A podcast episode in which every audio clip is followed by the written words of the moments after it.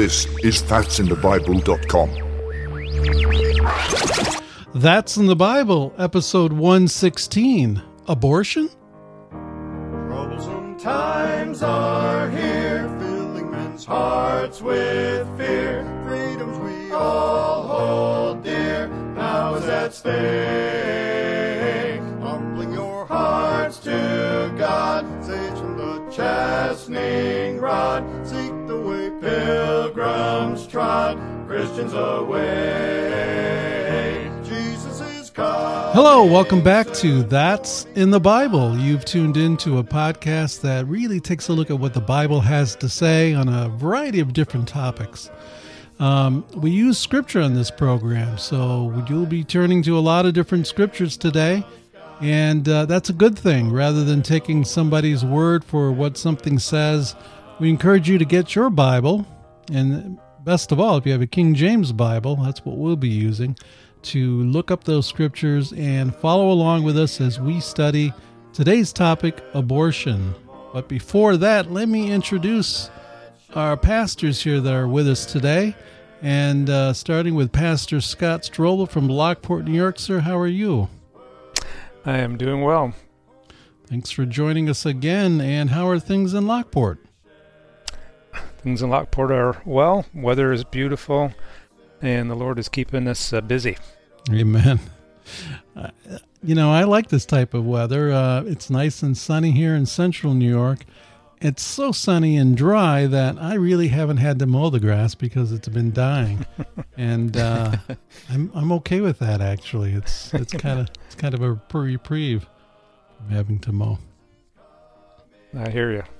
Also joining us today is Pastor Matt Sutton up in the Arctic, up in Alaska, the North Slope. Um, you probably aren't mowing grass up there, are you, Matt?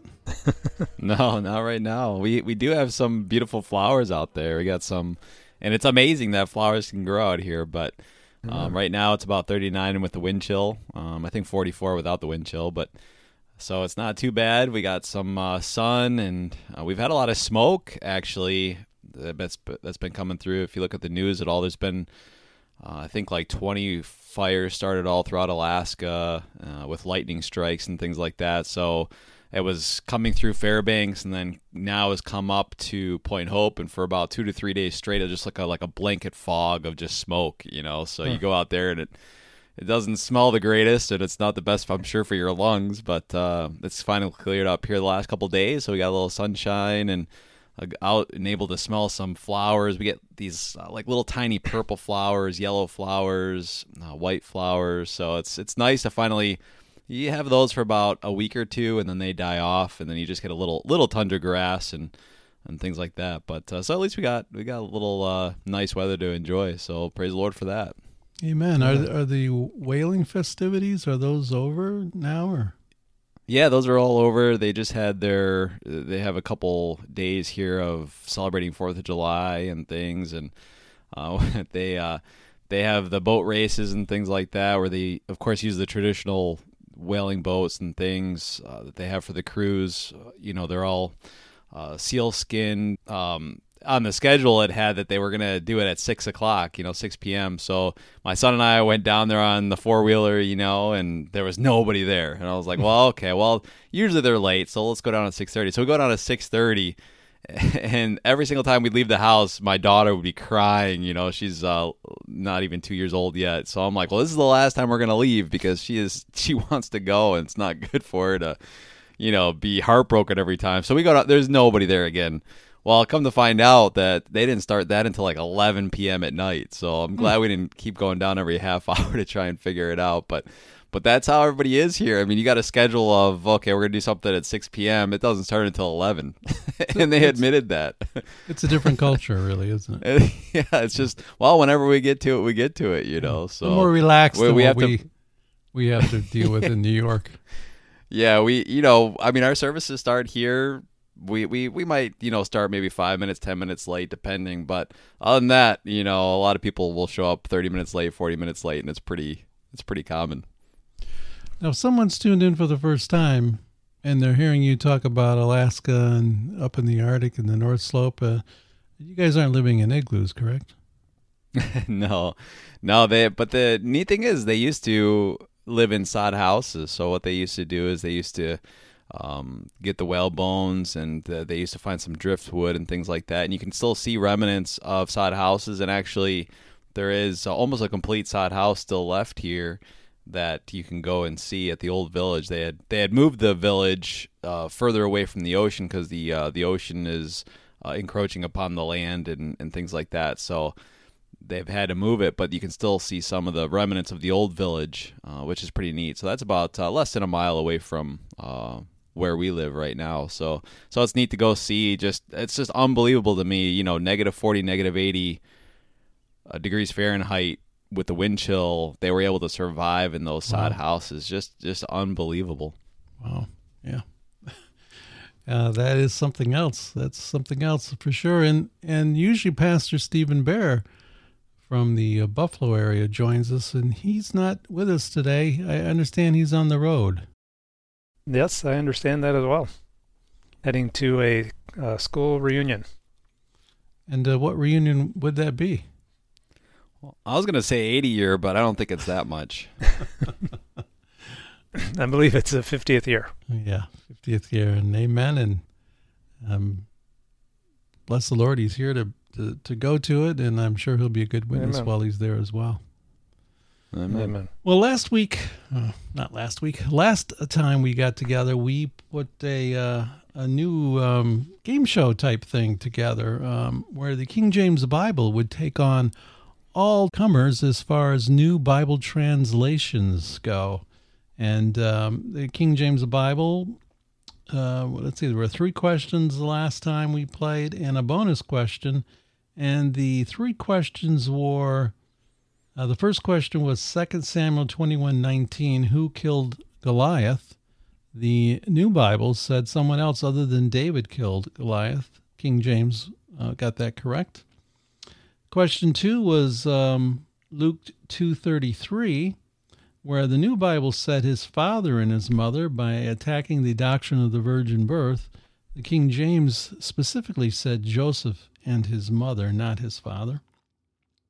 And then question three was Mark 10:24, where the New Bible said it was very difficult or almost impossible to get into the kingdom of heaven or kingdom of God the King James Bible made a distinction saying how hard it is for them that trust in riches to enter into the kingdom of God in Mark 10:24.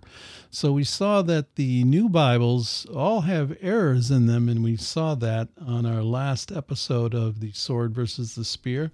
And then the bonus question was Matthew 17:21 which says howbeit this kind goeth not out but by prayer and fasting and all the new Bibles take that out.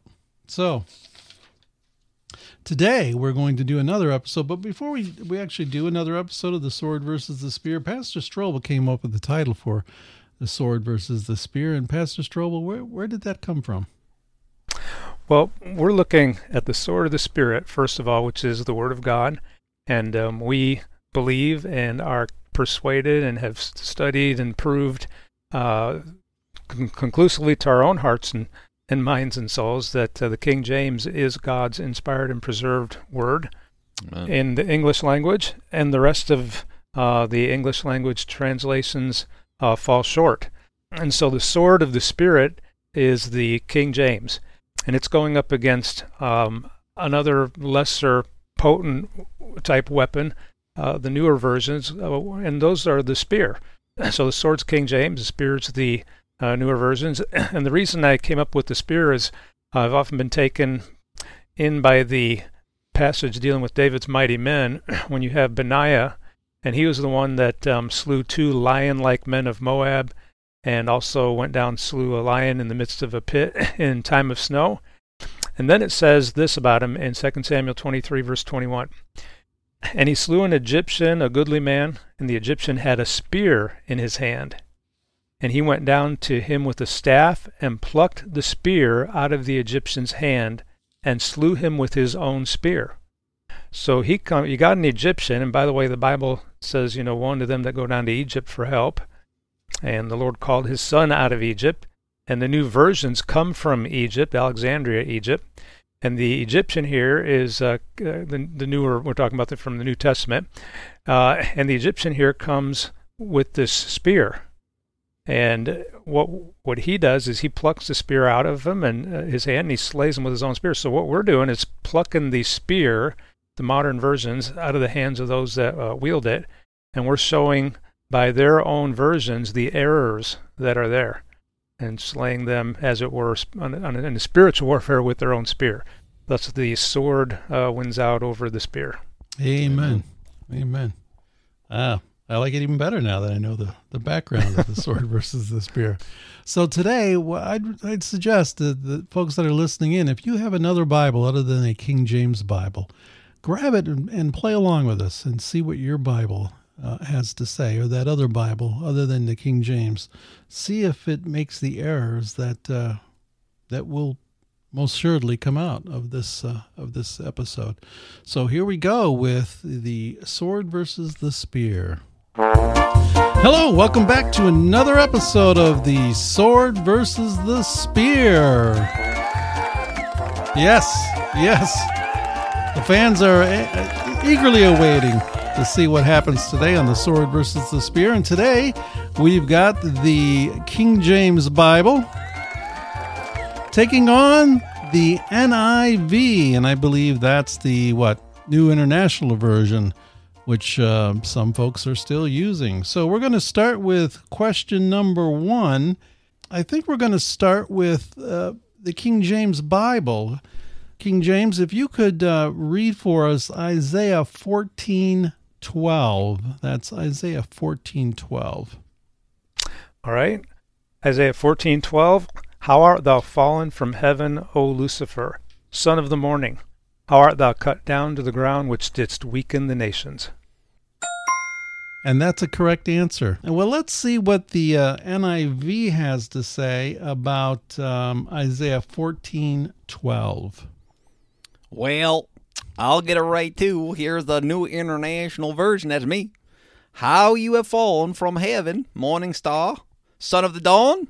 You have been cast down to the earth. You who once laid low the nations. How's that? That's good. Oh, I'm sorry.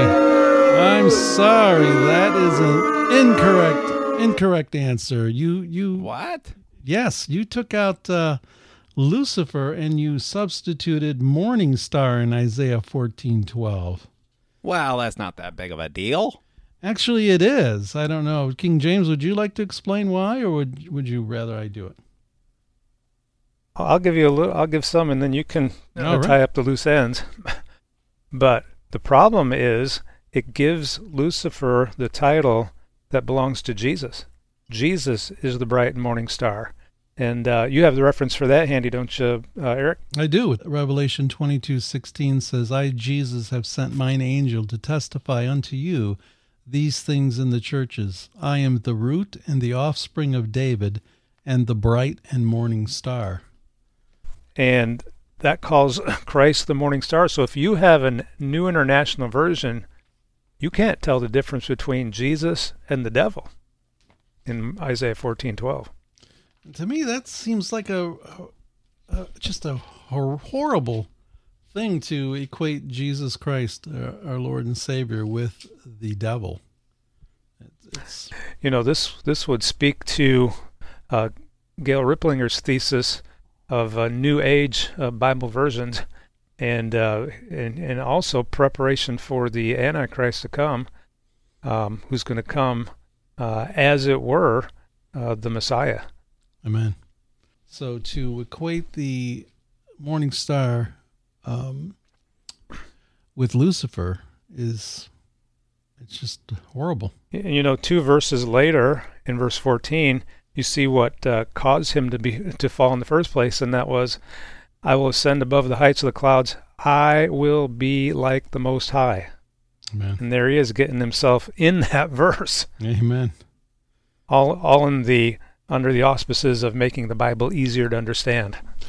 Yeah, it's easy to understand how mistaken they they truly are, and, and there's it looks like there's something going on here that's not quite on the up and up. You know, when you when you can make these kind of changes that uh, don't have anything to do with readability. So, Amen. all right. Well, so we got a correct answer for King James and a wrong answer for NIV. A very wrong answer. Well, let's go to question number two. Question number two is Acts seventeen twenty two. And King James, if you could read that for us. Then Paul stood in the midst of Mars Hill, and said, Ye men of Athens, I perceive that in all things ye are too superstitious. All right. And uh, King James, give us a little background on what, what's happening there.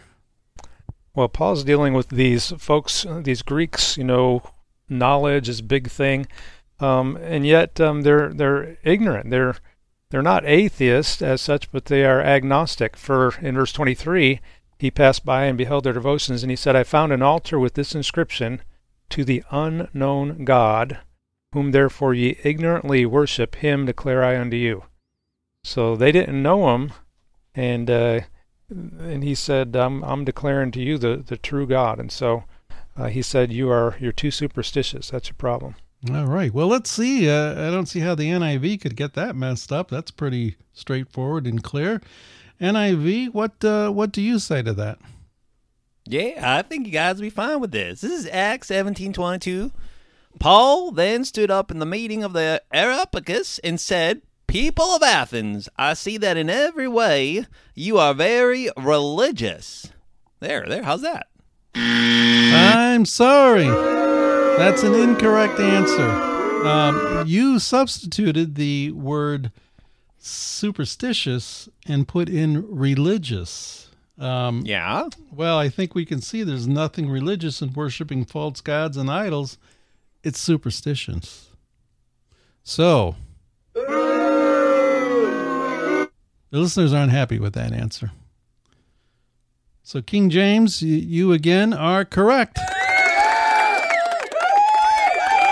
Still undefeated. All right, well, let's go on to question number three. Why don't we start with uh, this time we'll let NIV go first. And if you could read for us Acts chapter 8, verse 37. No problem, no problem. All right, NIV here. Acts 8, verse 37. Well, hold on. Hold on there. Looking. I see Acts 8:36. I see then it goes to Acts 8:38. There's no Acts 8:37.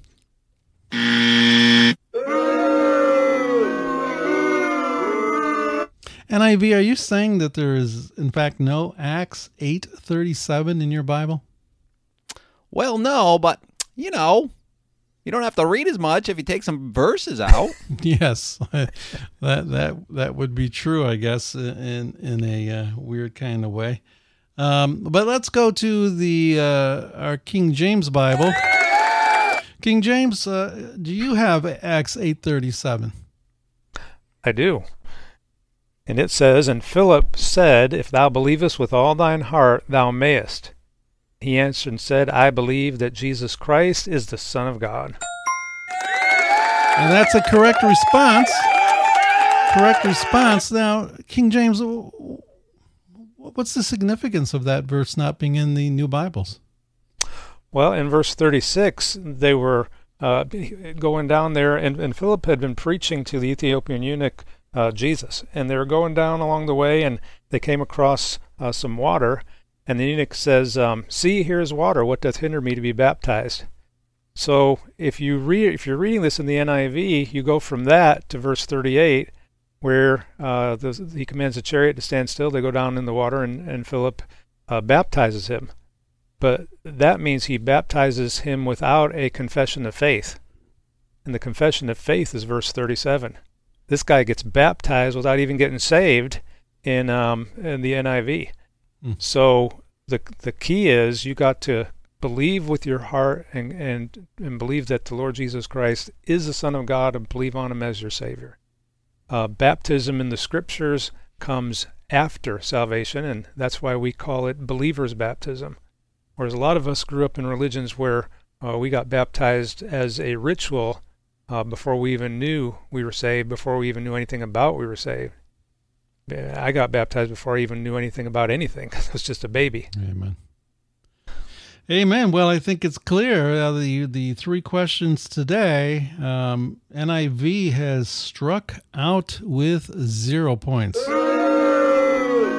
NIV, we're going to give you one more chance. We're going to give you a bonus question. So um, we'll we'll have both of our uh, our Bibles, the Authorized Version, King James, and Reigning Champion. We'll we'll uh, yes, thank you, King James. We'll answer that question. But first of all, we're going to have NIV, since you have zero points today, um, we're going to have NIV answer the question. Um, well, if you would just read for us Matthew chapter 18, verse 11 from the NIV. Well, how about this? What if I get this right? We could do double or nothing. I'm sorry, we don't gamble here on the That's in the Bible podcast, uh, the sword versus the spear, but uh, interesting uh, concept that you might have. But let's see how you do on Matthew 18 11. All right, all right. 18. Matthew. Thank you, thank you. Hey, wow, there's some people in the audience that want to cheer for me. They Wow. want to cheer for you to, to, see if you can answer it. They're so nice. They they know, they know, they know that I can get this one. Matthew. Well, I got the music too. That's nice. Matthew 18 11. Okay. Hmm. I can count this. I can count this far. I can. I can do it. Hmm. I don't see Matthew 18 11. You don't have Matthew 18 11? Uh. Does everybody? Yes. Well, let's see. Let's see what uh, the authorized version, the King James Bible, has for Matthew 18 11. Matthew 18:11 For the Son of Man is come to save that which was lost. Oh, yes, that's a correct response. So that means King James has gotten all answers correct, and the NIV has struck out. Oh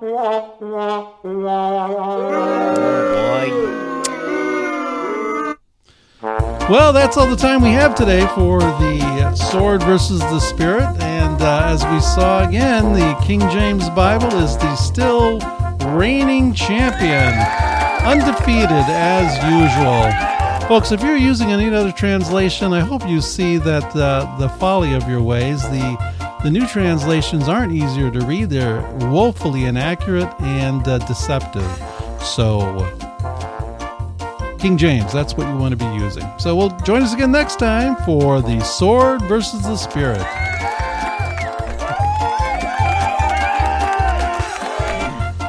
All right, that's the sword versus the spirit. Spear. Amen. Oh, spear. I'm sorry. yes. Did I say spirit more than one- once? Uh, when we were closing, I think he did, All right, just to make sure we everybody's on the same page. I'll fix that in post. Can I, I'm going to give you a little post comment on that on those last two. Mm-hmm. Uh, first of all, you're buying NIV. You're supposed to be paying for a whole Bible, and you're obviously not getting it. Amen. And then, then secondly, in those cases, both of them in the numbering system, they skip verse 11. So, like in this one, it goes 10. If you're looking at it, you see verse 10, then you see verse 12. In Acts 8, you see verse um, 36, then 38. So, what they do is they they they leave the verse out, but then they keep the numbers, the numbering scheme to match the King James. Now, if I really believed those verses had no place in the Bible, I would adjust the numbering scheme so that, um, you know, verse uh, 12 was verse 11, and you just have one verse less in the chapter. But apparently, they don't really uh, have enough conviction to do that, and they have to keep uh, in line with the standard, which is the King James, the numbering system. Amen. And I, we were talking before we started recording, and I, I'm always amazed that if someone's reading something else other than King James and they come across these verses that uh, have missing verses, well, I just, I, I would be, what? What's going on here? Where is, where is this verse? You know, why is it not there? So, well, let's go ahead and, and get into our study. Matt, are you ready? Amen. Sure am. All right, well, here we go.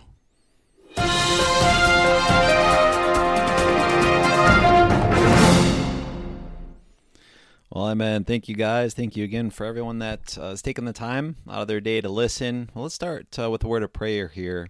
Dear Heavenly Father, Lord, we thank you so much, Lord, for this opportunity to be able to uh, be able to do this podcast. We just pray that again it would be a blessing to those that are listening. Uh, most importantly, Lord, that you would be honored and glorified through it all, and Lord, you'd be with me right now, Lord, as I bring forth this message, this study.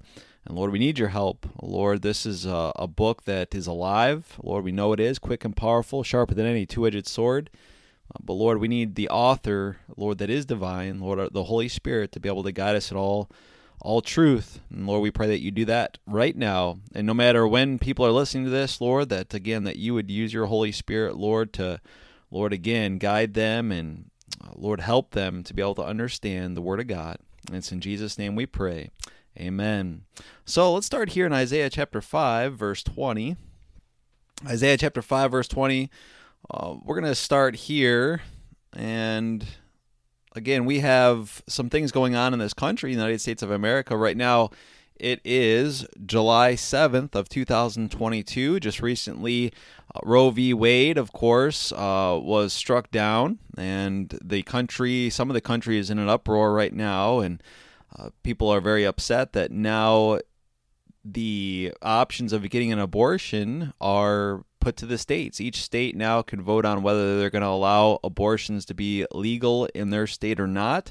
So, again, it's not that the Supreme Court has totally ruled out that nobody in this country can get abortions, but what they have done is they've left it up to the states now. So if anybody's trying to tell you that, you know, the government, you know, the Supreme Court has totally taken away uh, rights to abortion. That's just not true.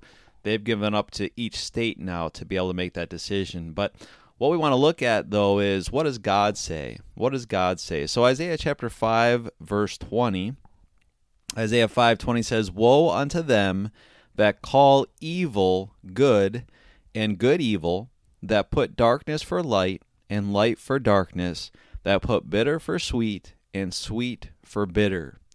And that's what we've got going on in this country today. We've got a lot of evil being called good, and things that, of course, are good and used to be called good, um, but God calls them good, but the world now calls them evil. And they put darkness for light and light for darkness. And I just want to start off by saying this the purpose of this message or this study is not to put anyone down. All right, that's that's not my desire. Uh, my desire is not to make anyone feel bad, especially if they have committed any of this, or if they have you know said okay, or you know that they believed it was okay. Uh, this is not the purpose of the message. The purpose of this study is to reveal what God says on two very important topics. So, uh, again, unfortunately, there are a lot of Christians that are calling evil good and calling good evil. Now, it says here in verse 20, it says, Woe unto them that call evil good and good evil. That word woe there, the very first word in that verse, is very important. We'll just go to a couple passages to look at this. Look at Isaiah chapter 3. Go back a couple chapters in this book of Isaiah and look at Isaiah chapter 3. Look at verse 8. The Bible says, For Jerusalem is ruined and Judah is fallen because their tongue and their doings are against the Lord to provoke the eyes of his glory. The show of their countenance doth witness against them, and they declare their sin as Sodom. They hide it not. Woe unto their soul, for they have rewarded evil unto themselves. Say ye to the righteous that it shall be well with him, for they shall eat the fruit of their doings. Woe unto the wicked, it shall be ill with him, for the reward of his hands shall be given him. So, again, when we use our King James Bible, it's got a built in dictionary to it to be able to figure out what words mean. And if you didn't know what the word woe means, if you look at that passage right there, you can see from the context of the whole entire passage that woe is not a good thing. It says there that, uh, especially there at the end of verse 9, woe unto their soul, for they have rewarded evil unto themselves. Uh, it's it's uh, again putting evil upon yourself and saying, "Listen, you're in trouble. You're rewarding evil in yourself. You're gonna have you're gonna be judged here, and the wicked are gonna be judged. Woe unto them!" Look at Isaiah chapter five, and look at verse eleven. Isaiah chapter five, and verse eleven says this: "Woe unto them that rise up early in the morning." that they may follow strong drink, that continue until night, till wine inflame them. And the harp and the viol and the tabret and pipe and wine are in their feast, but they regard not the work of the Lord, neither consider the operation of his hands. Therefore, my people are gone into captivity because they have no knowledge, and their honorable men are famished, and their multitude dried up with thirst. Therefore, hell hath enlarged herself and opened her mouth without measure, and their glory and their multitude and their pomp, and he that rejoiceth shall descend into it. So, woe here, again in Isaiah chapter 5, verse 20, is not good. Uh, listen, what you're doing is when God says woe unto you, that means that there is judgment coming upon you for the wickedness that you've done. Now, a lot of people think, well, if I do, if I commit something, that is evil and I'm going to get judged by it. But God's morality goes a lot further than that. You see here again in Isaiah 5:20, it's not just committing an act in regards to, you know, bodily committing it, but he actually goes by your words and by your mind and your heart as well. Look at uh, Isaiah 5:20, woe unto them that call evil good and good evil. Again, there's judgment that is about to be meted out to anybody, whether saved or lost. Uh, if you say that something is good, that is actually evil according to God. So again, the purpose of this podcast, uh, the purpose of this study right now is really first and foremost to show what is good and what is evil and that you don't have any judgment coming upon you. If if you're calling evil good, you need to stop it because God says, Woe unto you, and there's judgment coming upon your head if you don't get that right. Look at Isaiah chapter 8. Now, again, we've got the country, a lot of the country in an uproar right now with the whole Roe v. Wade, uh, and you know them, of course, overturning that. And so you've got people again. If you're working at the workplace, you're really even just at a family function or family dinner. I'm sure eventually something like this will come up, especially nowadays. Right now, when it's really heated, and you even got the president right now against the Supreme Court ruling. And so you've got a lot of people in this country divided on this. Now, what are you going to do? Are you going to say, well, yeah, it's not that big of a deal, you know? Again, are you going to call evil good and good evil, or are you going to stick with the word of God and call good good and evil evil? And if you don't, woe to you. So, Isaiah chapter 8 the first thing we got to see here is we have to establish number one, where absolute truth is found. Now, truth is not relative, you know, truth is just not, you know, whatever you think. There is absolute truth. And then Isaiah chapter 8, verse 20, we'll start in verse 19.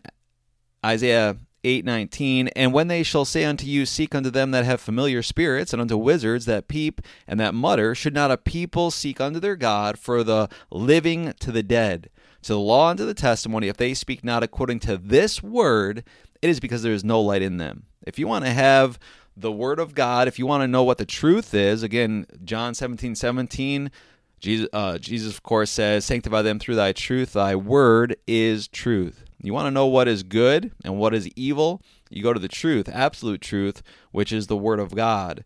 Now, I like this. I saw this quote about a week ago and I don't know who said it, but uh, it's a great quote. And they said this We're at a point in Christianity where people don't care if you can back it up with Bible.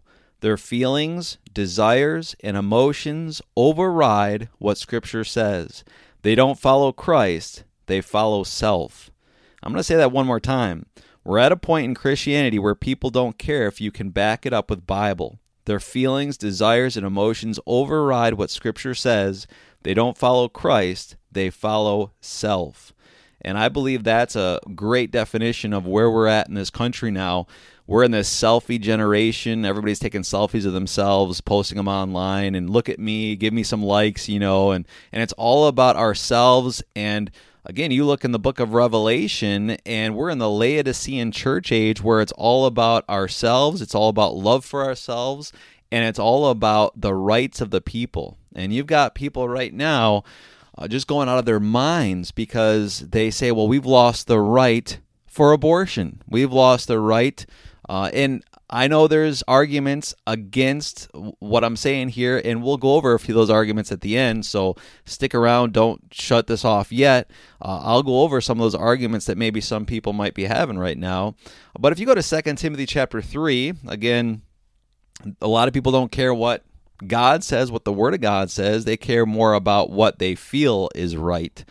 And that's what we got a lot going on in this country today. 2 Timothy chapter 3 verse 1, God of course prophesied what the end times of the church age would be like, which we're in right now. And 2 Timothy chapter 3 verse 1 says, "Know this also that in the last days perilous times shall come, for men shall be lovers of their own selves, covetous, boasters, proud, blasphemers, disobedient to parents, unthankful." You hardly have any young people anymore saying thank you, thank you so much. It says they're unholy, without natural affection, truce breakers, false accusers, incontinent, fierce, despisers of those that are good, traitors, heady, high minded, lovers of pleasures more than lovers of God. And that's what we got going on today. That's what you've got, uh, again, happening in this country. Now, look at me to uh, uh, Psalms chapter 119, the book of Psalms, chapter 119. Now, if you're looking for what God says, and I understand that there's people out there that could care less what God's word says, all right? Uh, uh, of course, that's terrible, and, and we're praying that you come to the truth, and you, of course, want to be able to obey your Creator because one day you'll be judged by Him. Um, but for those of us that are saved, that that know for sure we're going to heaven, and that want to know what God says on this situation or any situation, this is one of the greatest verses on how we should live our lives to be to, of course, please God. Psalm 119 and verse 128. Psalm 119, verse 128 says this Therefore I esteem all thy precepts concerning all things to be right, and I hate every false way. If you want to be a Christian that of course, uh, God is pleased with, this is exactly one of the life verses you should have. That I esteem all thy precepts, his word is of God here, concerning all things, not just, you know, what we feel like, well, we'll pick and choose what God says, but uh, I know he says this over here. I'm not going to apply that, you know, but I'll apply this part of the Bible to my life. No, we got to apply all things to be right. So whatever God says, it's right. And what I want you to, uh, again, see is that maybe even the world or most of the world is for certain things that are wrong according to God. Uh, even they might be legal, right? They there might be they're they're legalizing, of course, alcohol. They're they've they're legalizing. Um, uh, of course, uh, marijuana for many states now and things like that to be able to go ahead and just, you know, consume that if you want. Does that mean it's right according to God just because it's legal or just because even possibly a majority of the world thinks it should be legal or should be okay to take? Um, I want you to see here that even though there might be a lot of people that are for abortion right now, does that mean it's right? And when you look at um, the different things, especially in history, let, us take this for example. Uh, the majority of the world thought that the earth was flat way back when, right? And of course, they didn't figure out that the world was round until around the 1500s when Magellan sailed around the Earth. They they said to Magellan, "Listen, you're going to fall off the end of the Earth if you try and sail all the way around. There there's no around. It's just flat. You're going to fall off the edge." And that, of course, was written in the book of Isaiah that the world was round. And that was written in 700 BC. In Isaiah 40, 22, it says, It is he that sitteth upon the circle of the earth. Again, the majority of the world thought that uh, especially at that time and, and even into the early, you know, 1400s and things like that, people still thought the world was flat until we were able to sail around the earth and see, wow, the Bible is correct. And the Bible, God was correct when most of the world was against God's word for uh, almost 2,000 years. And so, again, just because the world says one thing doesn't mean it's right. Even the majority of the world says it's right doesn't mean it's it is right. I'll give you another example of that. Uh, the majority of the world thought that something held up the earth. That's why you have Atlas, you know, the statue of Atlas holding up the earth, or uh, other places thought that, uh, you know, the earth was uh, held up by the shell of a turtle, a huge turtle. and, you know, that seems ridiculous to us now, but think about this. We can see satellite pictures now and images and videos of Earth from outside our atmosphere because of satellites.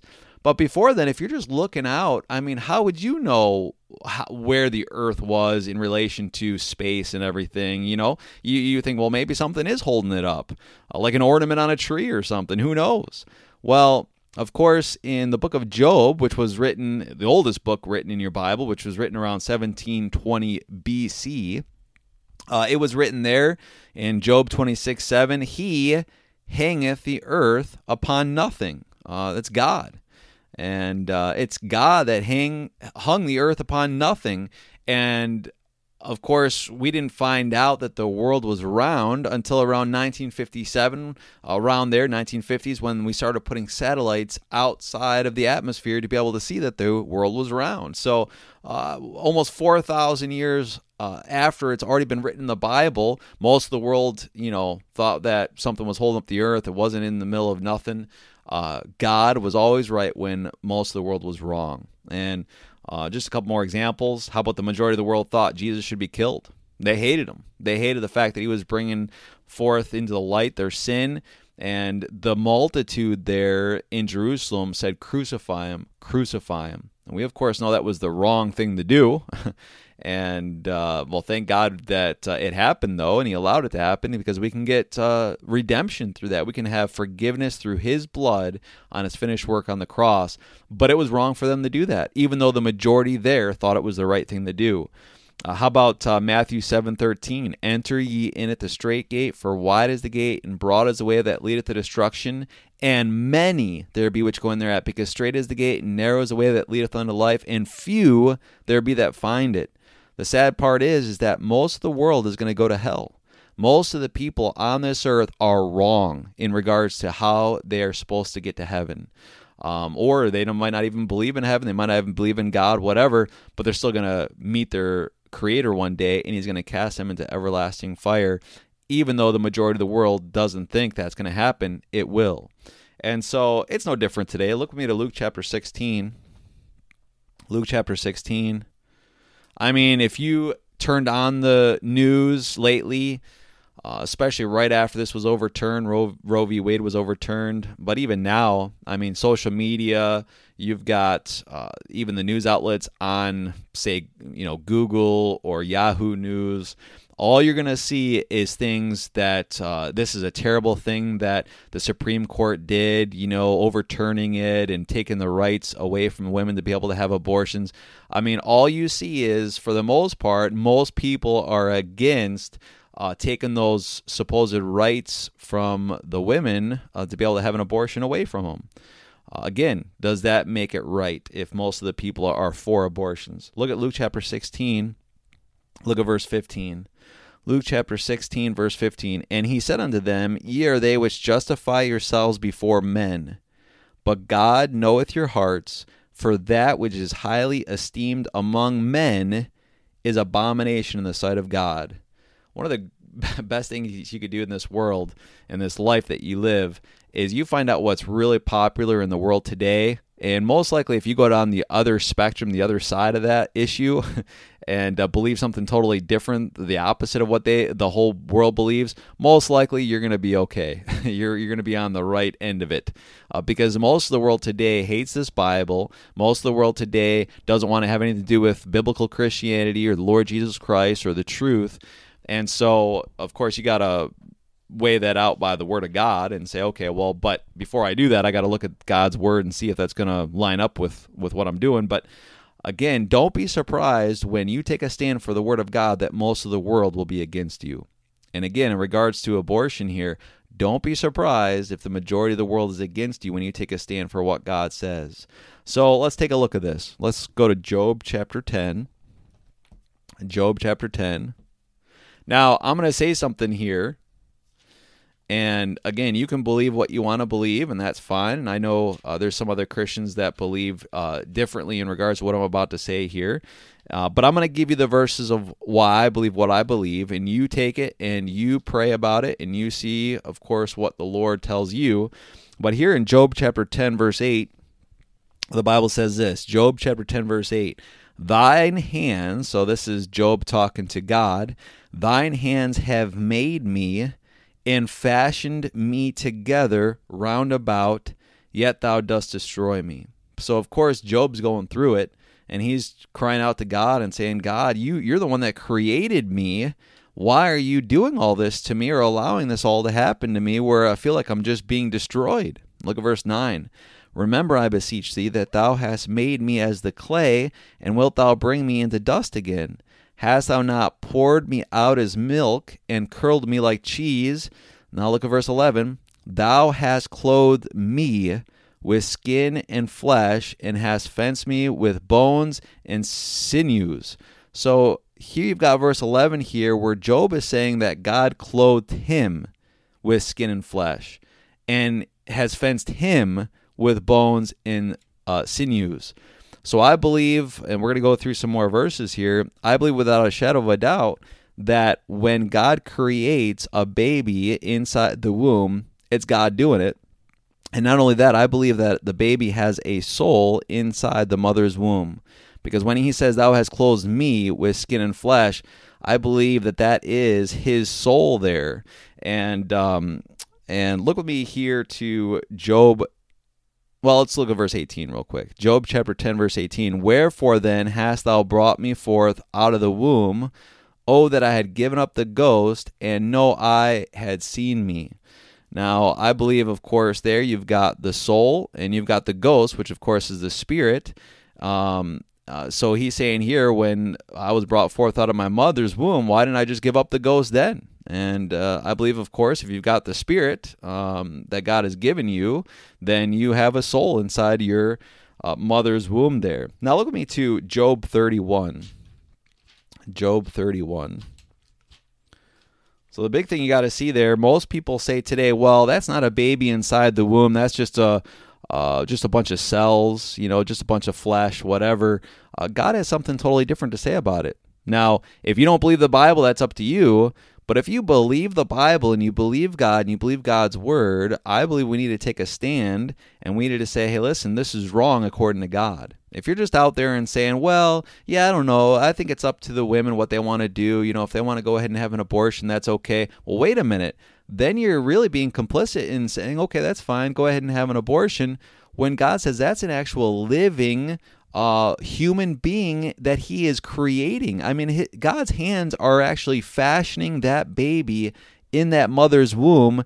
And again, you're going to be calling evil good by saying, well, it's just up to them what they want to do. Uh, really, what you're doing is you're not just aborting just a bunch of tissue, you're aborting a baby that God is creating inside that mother's womb. Look at Job 31. Look at verse 15. Did not he that made me in the womb make him? It did not one fashion us in the womb. So here you've got right here, you've got again, I'm talking about that it was God that made him in the womb, fashioned them together in the womb.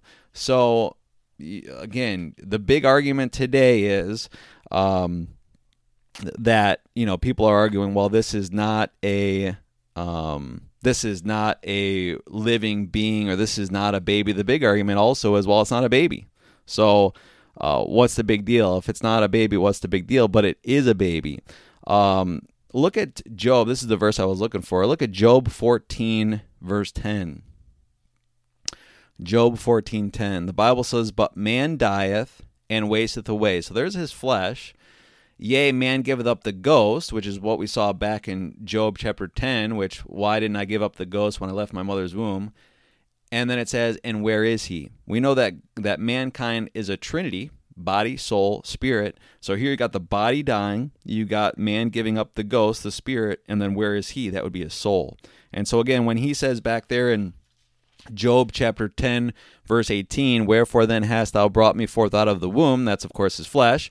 Oh, that I had given up the ghost, that's his spirit, uh, and Noah had seen me. Uh, if he's got if he's got a body and a spirit coming out of the womb, no doubt I believe he had a soul as well, and every baby does.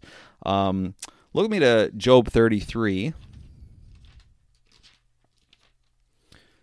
In Job 33, look at verse 4. The Spirit of God hath made me, and the breath of the Almighty hath given me life. Look at Psalm 139. Psalm 139. So I believe that any Christian that is for abortion or that is okay with a woman going ahead and getting an abortion, uh, they are calling evil good. And God says, Woe unto you that do that. And the reason why I believe it's evil here and is because that God says that He's the one that's fashioning that baby in the womb. He's creating it. Look at Psalm 139. Look at verse 13. For thou hast possessed my reins, thou hast covered me, and again, I believe that's his soul, in my mother's womb. Uh, look at verse 14. I will praise thee, for I am fearfully and wonderfully made. Marvelous are thy works, and that my soul knoweth right well. My substance was not hid from thee when I was made in secret and curiously wrought in the lowest parts of the earth. This is just wild stuff. Look at verse 16. Thine eyes did see my substance, yet being unperfect, and in thy book all my members were written, which in continuance were fashioned, when as yet there was none of them.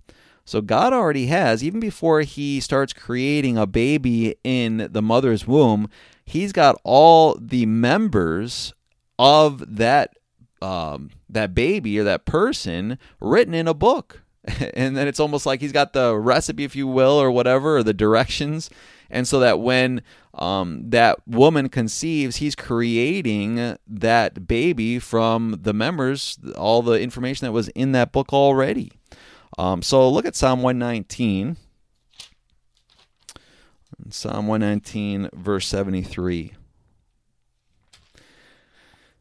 Psalm 119, 73. Thy hands, of course, God's hands, have made me and fashioned me. Give me understanding that I may learn thy commandments. Again, it's it's all throughout there that God is the one that personally creates every human being in their mother's womb and gives them a soul, gives them a soul. So the bottom line is this, you got to ask yourself a question. Is it just a lump of cells when a woman has an abortion? And um, according to the Word of God, I truly believe that it's not just a lump of cells. It is God fashioning with His very hands the being that is perfect in His eyes. And when you have an abortion, you are getting rid of a creation of God. Look at 1 Corinthians chapter 6. 1 Corinthians chapter 6. Now, I'm going to say this. It is very popular today in this world, and it's highly esteemed among people in this world today, no matter really what country you're in, uh, to push kids at younger and younger ages to start dating each other. Now, it's my belief, and you can have your own beliefs on this, but I don't think any kids should have any kind of a dating life or a boyfriend, girlfriend, you know, courting, whatever you want to call it, before 17 years old. now, you might think I'm crazy for that or whatever, but uh, what's the purpose of dating? The purpose of dating is, and it should be according to the Word of God, that you're going to find the one that you're going to live the rest of your life with, serve God with, uh, raise a family after you get married, and that is the sole purpose. But today, when parents are just saying, well, yeah, go ahead and date at 13, 14, uh, all that, I, I, mean, even younger than that now. And you, what you're doing is you're allowing your kids to get into these relationships that's putting them in danger because they're going to start wanting to do things that they should not do until they're married. And look at 1 Corinthians chapter 6. Look at verse 13. 1 Corinthians chapter 6 verse 13. Meats for the belly, and the belly for meats, but God shall destroy both it and them. Now the body is not for fornication, but for the Lord, and the Lord for the body. Now, if you don't know what fornication is, fornication is uh, having sexual relationships outside of marriage. Look at verse 14. And God hath both raised up the Lord, and will also raise up us by his own power. Know ye not that your bodies are the members of Christ? Shall I then take the members of Christ and make them the members of an harlot? God forbid. What know ye not that the body which that he which is joined to an harlot is one body? For two saith he shall be one flesh. But he that is joined unto the Lord is one spirit. Flee fornication. Every sin that a man doeth is without the body, but he that committeth fornication sinneth against his own body. I remember I think I was back in high school or maybe middle school. I can't remember when it was, but this movie uh, came out called uh, I think it's like the Forty Year Old Virgin or something like that, making fun of a man that I believe wasn't married and he was 40 years old and he was a virgin, and it was just uh, just hilarious to everybody, you know, that this man is 40 years old and he's a virgin. Listen, that is something to be commended. If he's not, if he hasn't gotten married and he's a virgin, that's that's biblical. That is to be commended. But today, something that is good is now called evil even worse today. It's even more called evil and you're strange and you're weird uh, if you remain a virgin. But god commands you to do that if you don't get married. Look at verse 19 what know you not that your body is the temple of the holy ghost which is in you which you have of god and you're not your own? For you're bought with a price. Therefore glorify god in your body and in your spirit which are god's. Now when you look at most of the numbers for the reasons of why people get abortions, um, it's less than one percent um, is for rape and and things like that, and for of course the health of the mother and things. Um, and we're going to go over that in a second, but. Uh, 99% of the abortions uh, really don't have a good valid reason for it. And so, what a lot of the abortions are that have come about in the whole world and especially this country is just young kids, uh, young girls, or even, you know, in their 20s, 30s, 40s that are not waiting until they get married, not, you know, holding out until they talk to their husband and say, okay, are we ready to have a baby? Instead, they just say, well, let's just go do whatever we want, have fornication, commit fornication, and then we'll just get rid of the baby. Well, that's not that's not biblical. That's not the way to do it. You you don't just go and you know do whatever you want and then kill a baby. You say, nope, I am going to keep myself pure until I get married, until my husband and you both talk about it, ready to have a baby, and then you have that baby as a family. Look at Ephesians chapter 5. Ephesians chapter 5. Again, that is not popular at all in this country and in this world today. But again, uh, even though most of the world thinks that fornication is okay, having sexual relationships outside of marriage does not mean that it is right. In Ephesians chapter 5 verse 30, for we are members of his body, of his flesh, and of his bones. For this cause shall a man leave his father and mother, and shall be joined unto his wife, and they two shall be one flesh. This is a great mystery, but I speak concerning Christ and the church. That's the whole reason why you have marriage. Um, and of course, go to Hebrews chapter 13. Marriage is so that a husband and a wife can come together. And look at Hebrews chapter 13, verse 14. Marriage is honorable in all and the bed undefiled, but whoremongers and adulterers God will judge.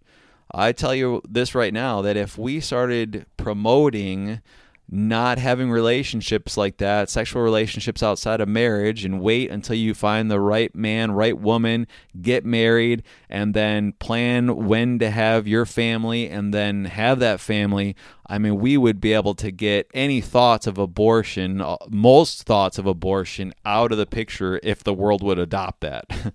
and again, we know that most of the world won't, um, but I mean, listen, we have to be promoting that. We have to be preaching and teaching the Word of God and not calling evil good and good evil.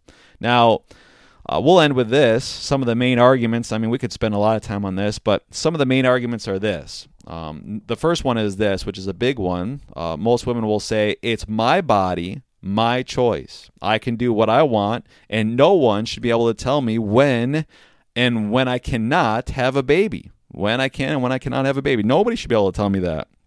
And I agree with you. That's correct. No one should tell you or force you to create a baby in the bedroom.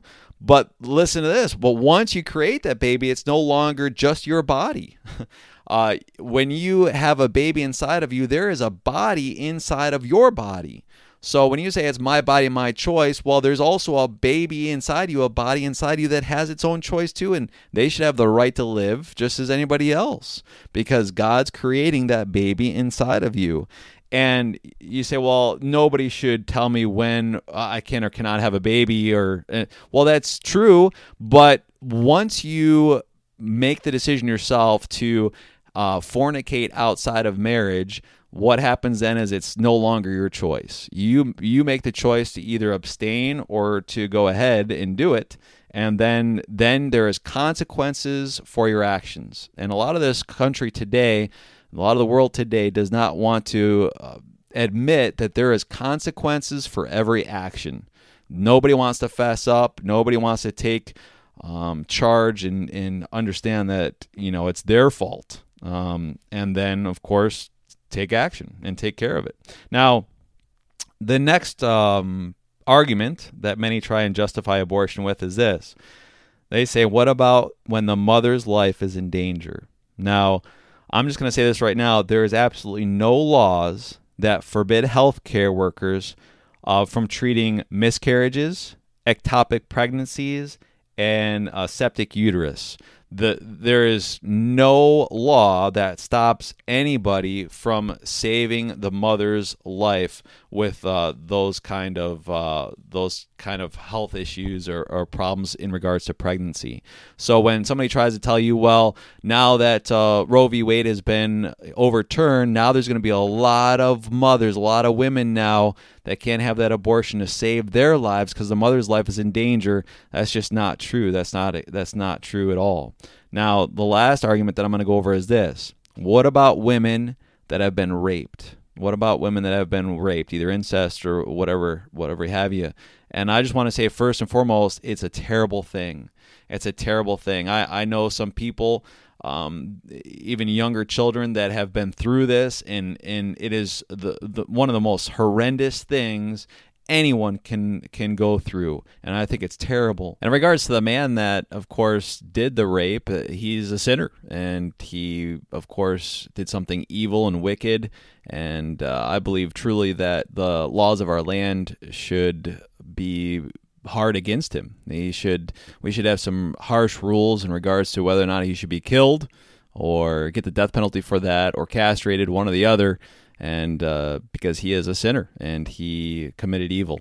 But second, I want to say this: the rape, um, uh, for that man, the rape, the man that did that rape, committed that rape, that was sin on his part. The woman was innocent. The man is guilty, and he sinned but I think one of the worst things you could do is commit another sin uh, to be able to get rid of the baby. Now, when you have an abortion, you are killing the baby that's inside of you, um, and uh, you're committing a sin. And so, what happens here is two wrongs don't make a right. Now, you might say, well, you're not a woman, you've never gone through something like that. I understand that, but there's plenty, hundreds and hundreds of stories um, of women that have been raped that that choose to love that baby and have that baby, and they love the baby. Uh, uh, and they grow up and they're part of the family and it's it's an amazing thing and and those people those babies grow up and they're so thankful that their parents allowed them to have life there is a, such a thing as supernatural forgiveness according to God you can find forgiveness for the rapist. You can find forgiveness and be able to move on with your life and have that baby. God can give you that forgiveness. Um, now, if you don't believe you can have that baby uh, to take care of it, there is such a thing as adoption, and you can give that baby up for adoption. So there are other choices than just terminating the baby. And I understand this. Listen, before my wife and I could have our uh, first baby, we, have had, um, you know, struggles being able to have babies of our own. And so it was about six years before we could have our first baby, a healthy baby, uh, Jacob. It's uh, we tried for six years. We looked into abortion. We, we looked at not abortion. We looked into adoption, and it was going to be thirty to sixty thousand dollars at least in lawyer fees to try and get one baby. To be able to adopt a baby. Now that's wrong. That's what's wrong with this country. That's another argument that people have. Well, you know, if you're going to get rid of abortions, then uh, you better be the first one to go, you know, adopt a baby. Listen, there's there's thousands of parents that want to be able to adopt, but they can't afford it. Who can afford thirty to sixty thousand dollars? It's probably more now in lawyer fees and things to be able to get a baby. So I believe that we should now work on making um, adoptions so much cheaper. Now, I believe, of course, you know, they should do background checks and make sure that the place that the parents want to adopt the children uh, and bring them the homes are good homes for the baby to go to or the young child to go to. But we shouldn't be charging parents that much money to be able to uh, bring a baby home or a child home. So, last verse, Romans chapter 12. Romans chapter 12.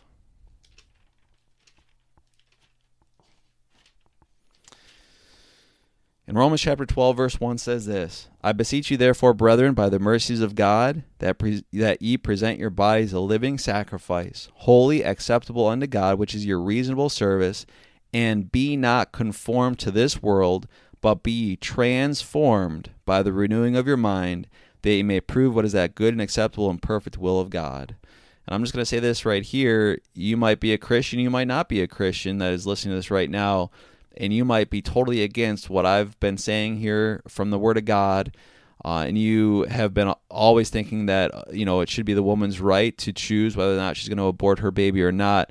All I all I want to do right now is just plead with you to look this over again. Take up take your King James Bible, find a King James Bible, get one online, whatever you have to do, and look at these verses, all the ones that I gave you, and pray about it and let the Holy Spirit work on your heart.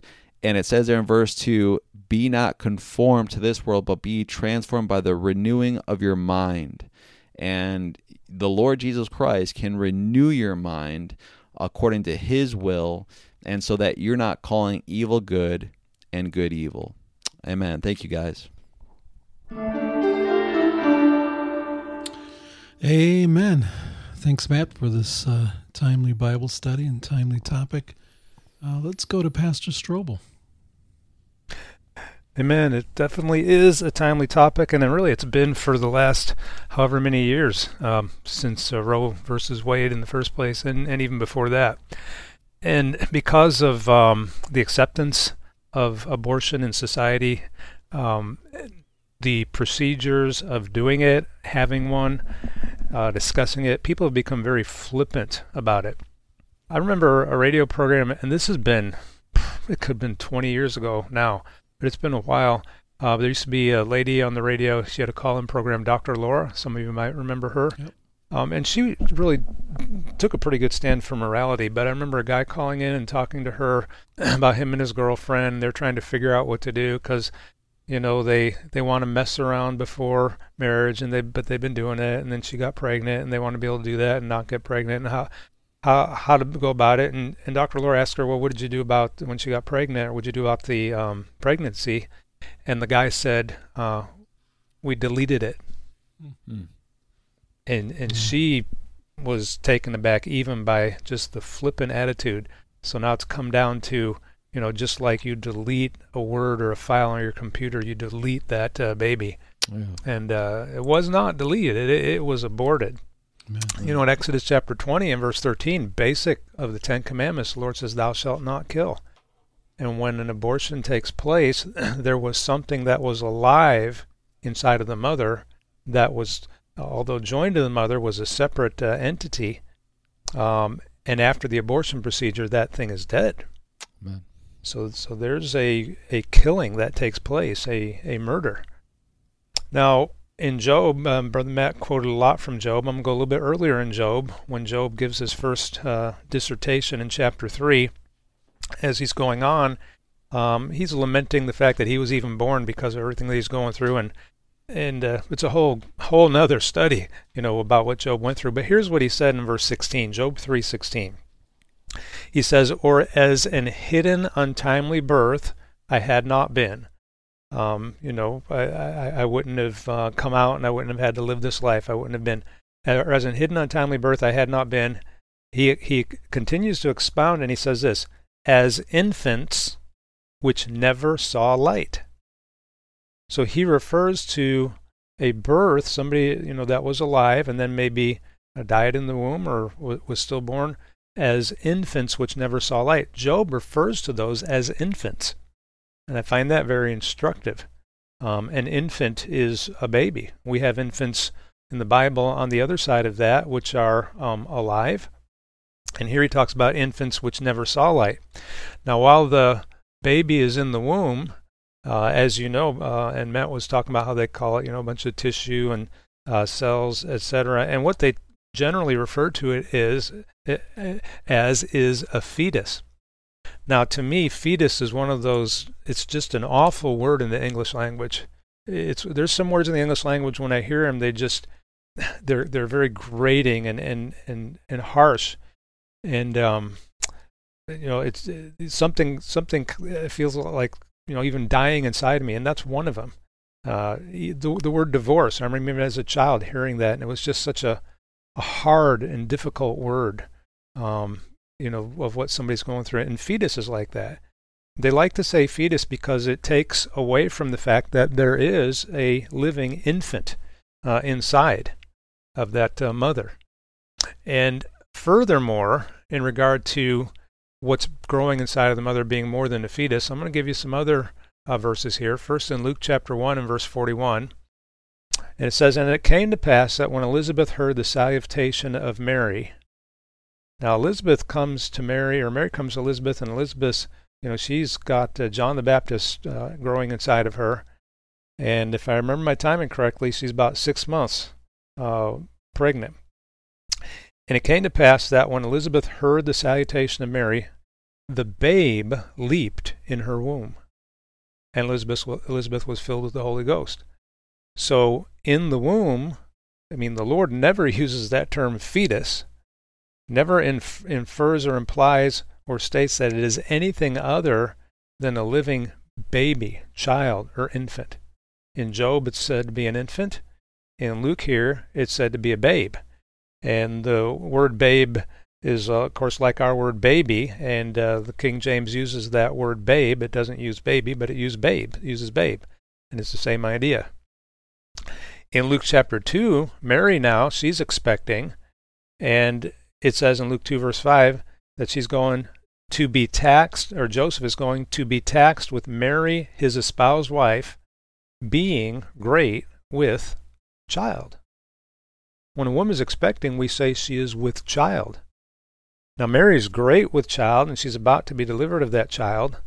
But um, even before that, after it was discovered that she was expecting when she was not nearly that far along, it says in Matthew 1:18, now the birth of Jesus Christ was on this wise, and then and he's going to give you the big picture of it. But well, well before the birth, it says when as his mother Mary was espoused to Joseph, before they came together, she was found with child of the Holy Ghost. So when it was discovered that she was pregnant early on, and that's when Joseph was going to, you know, being a just man, was going to put her away privily, um, and not bring, you know, reproach upon her reputation, etc., and cause trouble. But um, it says before they came together, she was found. It says with child, with child. So the baby, that's the Lord Jesus Christ, growing inside, uh, was said to be a child. So those are the proper and biblical terms um, an infant in the womb, a babe in the womb, and, and, a child in the womb. And these are things that need to be considered. And um, another thing that needs to be considered is the long term repercussions for the uh, woman that has an abortion. And while some of them may have a conscience that's seared with a hot iron, many of them, uh, a great many of them, go through turmoil, w- regretting, wondering, questioning, um, you know, should they have done that? And while people want to uh, blame a lot of that on you know the people that are against it, telling uh, everybody that it's wrong. I mean, there's stuff going on inside of that woman that is just it's her conscience and the Holy Ghost that she's battling because because deep down, you know, she she wonders and she worries and is concerned. And the good news is, as I think Brother Matt also tried to make clear uh, to everybody, is that even if you have gone through that, I mean, the Lord can forgive you. There's all kinds of sins, and God can forgive every one of them. Amen. And the blood of Jesus Christ, his Son, cleanseth us from all sin. And if you'll come to Jesus as a sinner, knowing that you, you need a Savior and believe on him as your Savior, whatever sins you've committed, he'll wash them away and he'll be your Savior, forgive you, save you from hell, and give you a home in heaven. And, um, and then your conscience will be purged with the blood of Jesus Christ and um, you'll have the peace of God that you're that you need. That's what folks need. They need peace. Amen. But you can call it what you want, say what you want. Um, you know, there's no peace, saith my God to the wicked. Amen. Amen. And uh, if I could just add a couple of things, you know, the um, the babe in the womb um, has has its own blood, its own bloodstream. The mother's blood does not mix with the baby's Mhm. blood, and uh, that's why you have God's blood when Jesus was carried by Mary. Um, Amen. Amen. so the other thing, uh, Pastor Strobel, I know you were in um, Luke one. It, just a few verses down, for uh, verse forty-four, it says, "For lo, as soon as the voice of thy salutation sounded in my ears, the babe leaped in my womb for joy."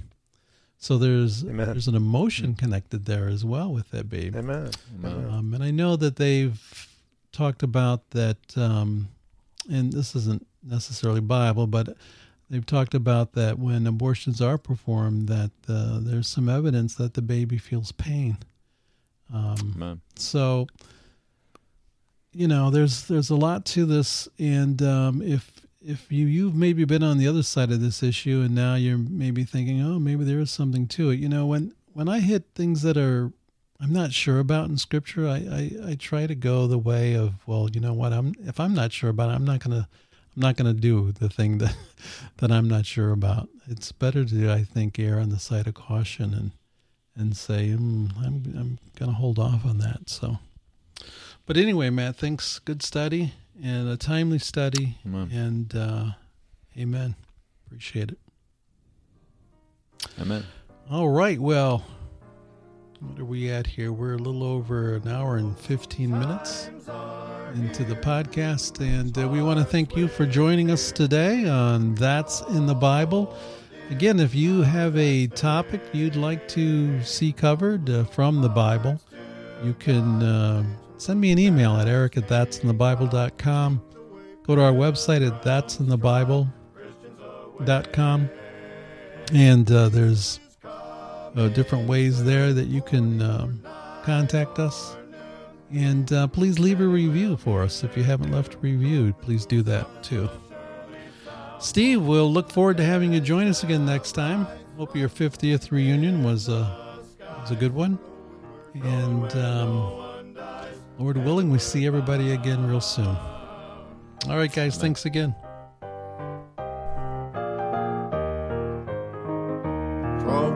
Soon be o'er, happy forevermore. When we meet on that shore, free from all care. Rising up in the skies, telling this world goodbye. Homeward we then will fly, glory to share.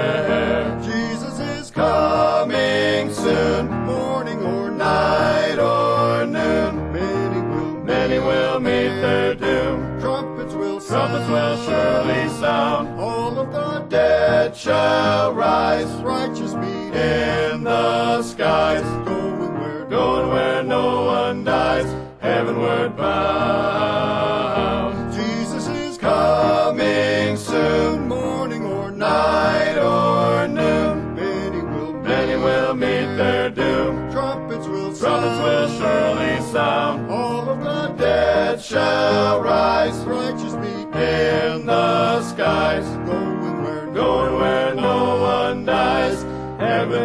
goodbye.